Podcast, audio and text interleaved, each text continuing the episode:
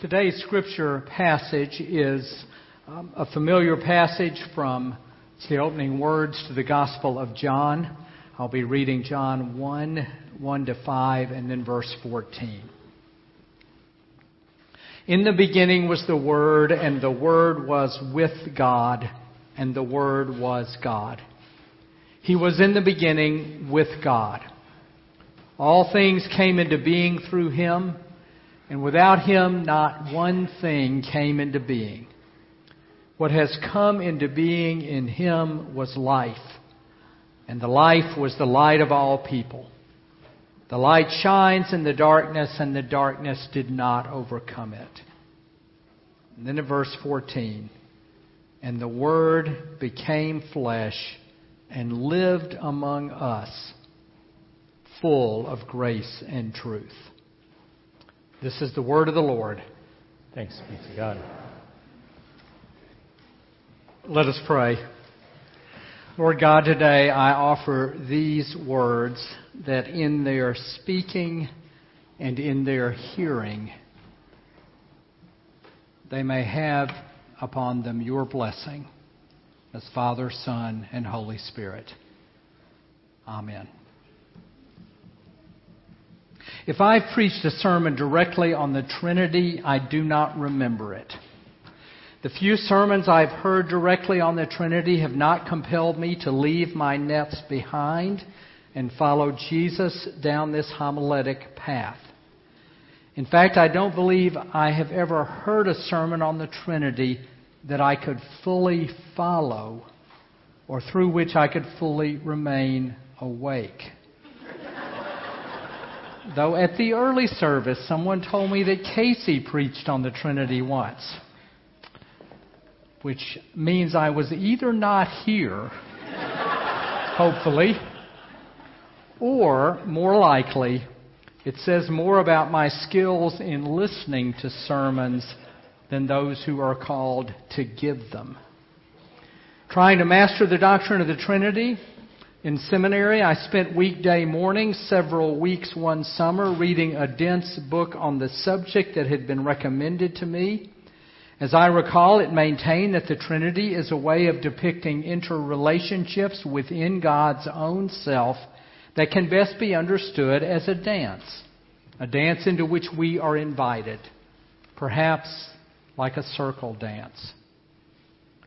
Yet more times a year than nearly any other hymn in our hymn book, we give voice to the Trinity when we sing, as we did today, Holy, Holy, Holy, Lord God Almighty, God in three persons, Blessed Trinity.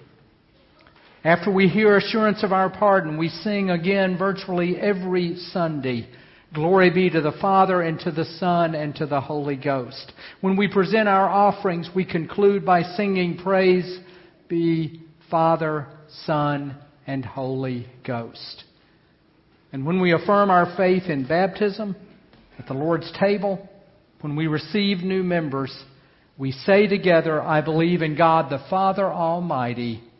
I believe in Jesus Christ, His only Son, our Lord, and I believe in the Holy Ghost.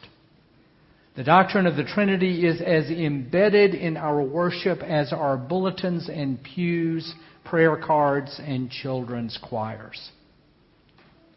Over my years in the Presbyterian Church, the Trinity has meant different things to me, some of which are theologically correct, some less so.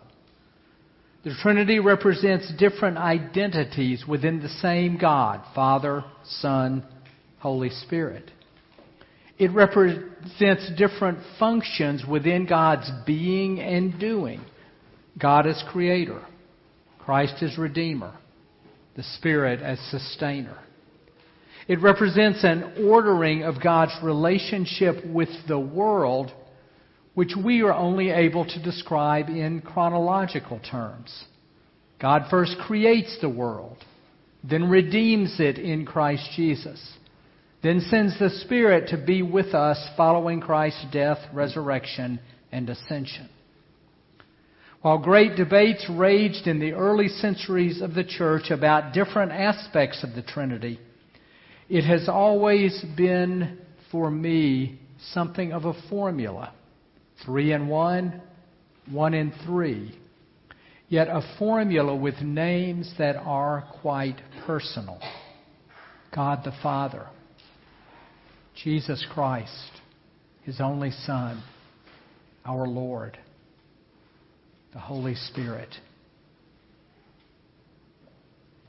In choosing to preach on the Trinity today, I want to share with you insights that I have gleaned over the past year, which have made this doctrine come a little bit more to life for me. They come from a chapter entitled Metaphysics in a book of essays called The Givenness of Things by Marilynne Robinson. You have heard me speak of Marilynne Robinson before, and I want to tell you a little bit about who she is before we proceed to the Trinity. Marilynne Robinson is a novelist and essayist who teaches creative writing at the famed Writers' Workshop at the University of Iowa. Though I lived within half an hour of that campus for over a decade, I do not know her personally. Several times people have asked me if I do. Iowa's a small state, it's not that small. She was reared in Idaho. She grew up Presbyterian. She graduated from Pembroke College at Brown University and then received a PhD in English from the University of Washington. She has an interest in John Calvin, in the Old Testament, and in several major historical periods of theology. Her interest grows more out of her deep commitment to the Christian faith than it does out of her professional academic discipline. She is also an active member of a small congregational church on the campus of the University of Iowa, which, like many congregations of its genre, has fewer members than it once had, a building that is challenging, though it is on the National Historic Register, and a committed membership which carries on a tradition of mainline Protestant preaching, teaching, and social witness against odds that have not been encouraging the last 50 years. Above all, Marilynne Robinson is a dense writer. If you read her, plan to have a dictionary up on your screen or open at your desk hone your patience as you will use every bit of it with which you were born. A member of our church who admires her writing has said to me, I have never read anyone who seems more unfriendly toward her reader. and that's a compliment. Yet, despite her density, I believe that for more than a decade she has been one of the wisest voices offering critique, challenge, and clarification for the role of mainline Christianity within the Church Universal and within our culture in America today. So, in that spirit, I want to share with you some of what Marilynne Robinson has written concerning the Trinity.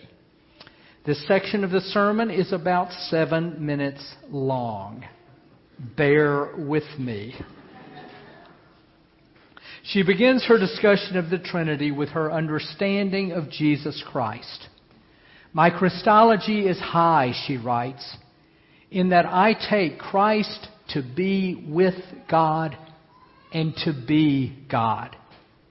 And I take it to be true that without Him, nothing was made that was made. She expands on this idea that Christ is God and God is Christ in talking about her theological hero, John Calvin. Calvin makes no distinction between Jesus Christ and God the Father, she says. Like the New Testament writers, he uses the word Lord whether either of them is intended or, in effect, where both of them are intended.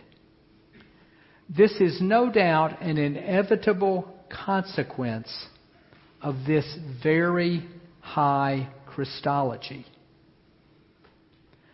Unlike much of Christian theology, Robinson does not try to explain the how of the Trinity.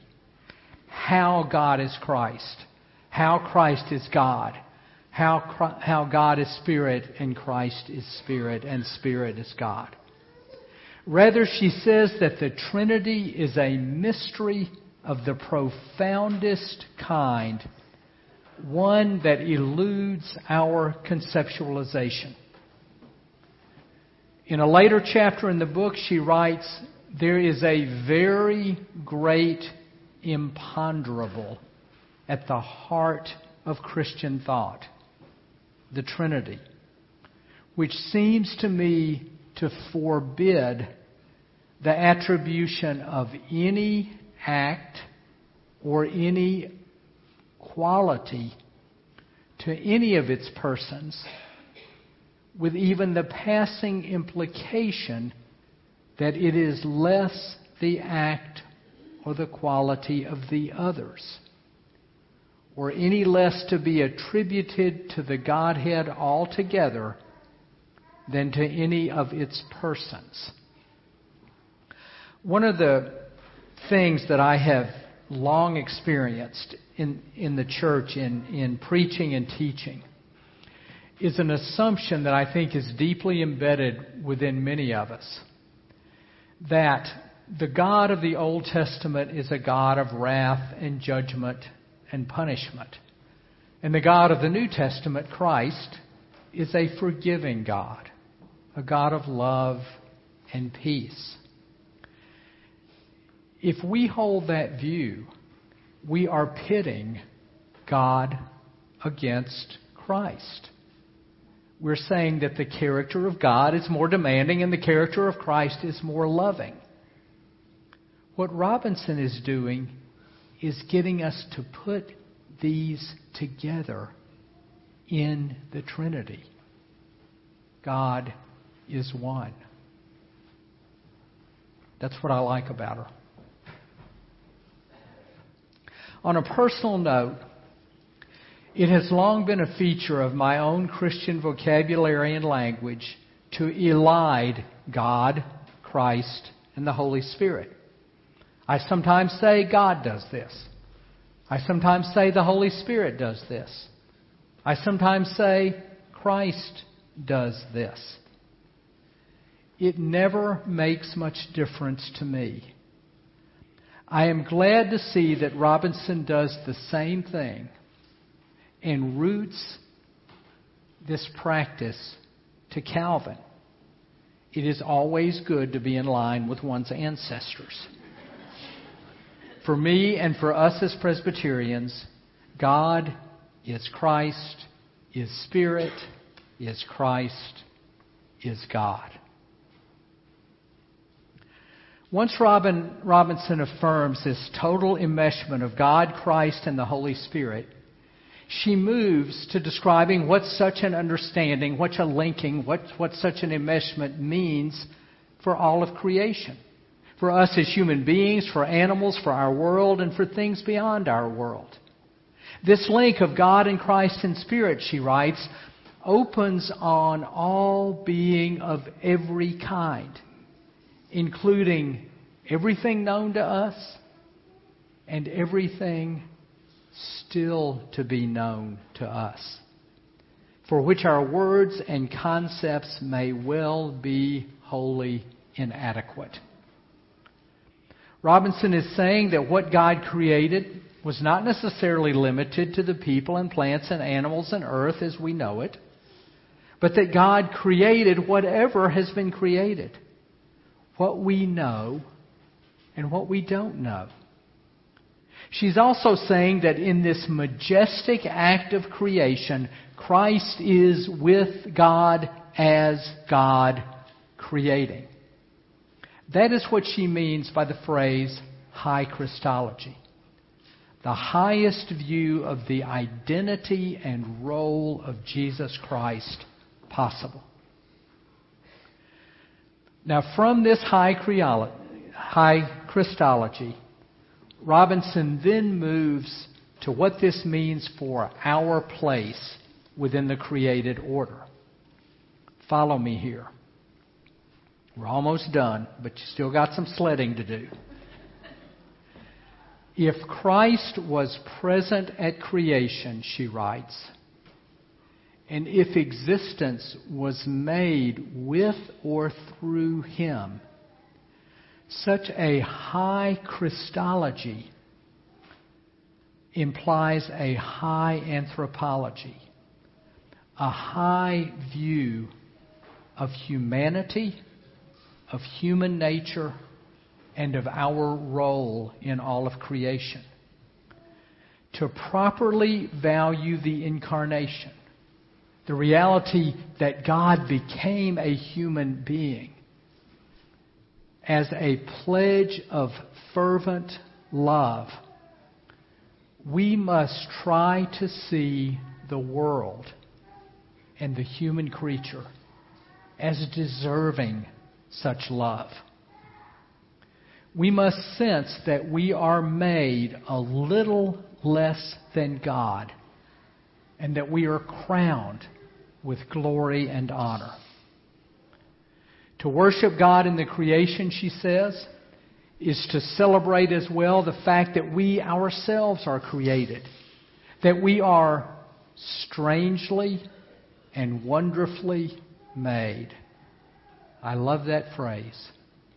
Strangely and wonderfully made. Our honor and glory are not our own doing, she says, and they are only more precious, more to be enjoyed and explored for that very reason. A very high view of humanity based on a very high view of Christ.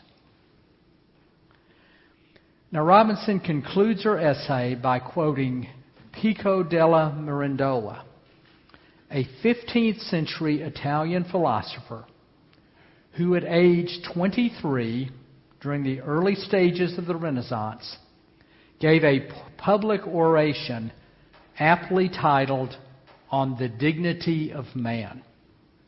It is an essay to which I remember being exposed at age 18 during my first semester of Western Civ. Here's what Pico writes.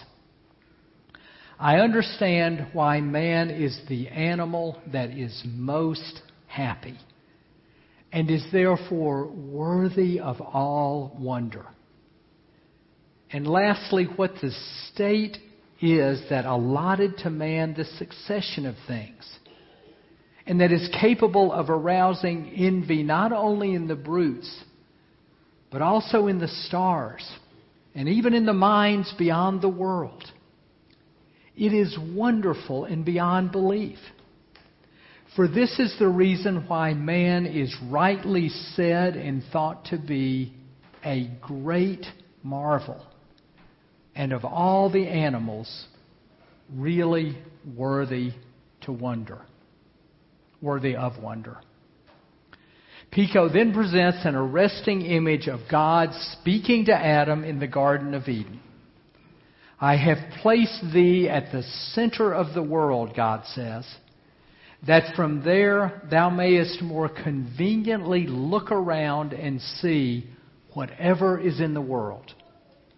Thou, like a judge appointed for being honorable, art the molder and maker of thyself.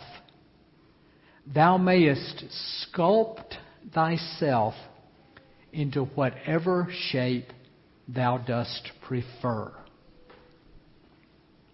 Now, while this last line, thou mayest sculpt thyself into whatever shape thou dost prefer, may be a little less theologically humble than we might like. It illustrates that because Christ was present at creation, and because God became human in Christ, we humans are indeed, in the words of Psalm 8, a little lower than God and crowned with glory and honor. The incarnation of the one present at creation renders us this vaulted role. High Christology leads to high anthropology. Okay, you've done well. Take a break. Take a deep breath. Stand up and stretch if you'd like to. Don't leave. My feelings will be hurt. I've only got 350 words left, so let me say what I think all this means for us. Like many of you, I am distressed about the state of the world, at least as I see it. I've never been more interested in, yet more repulsed by, the presidential election that we are in and the dehumanizing language to which we have been subjected to date. For the first time in my adult life, I am moderately fearful, though by no means hopeless, about the future of our nation.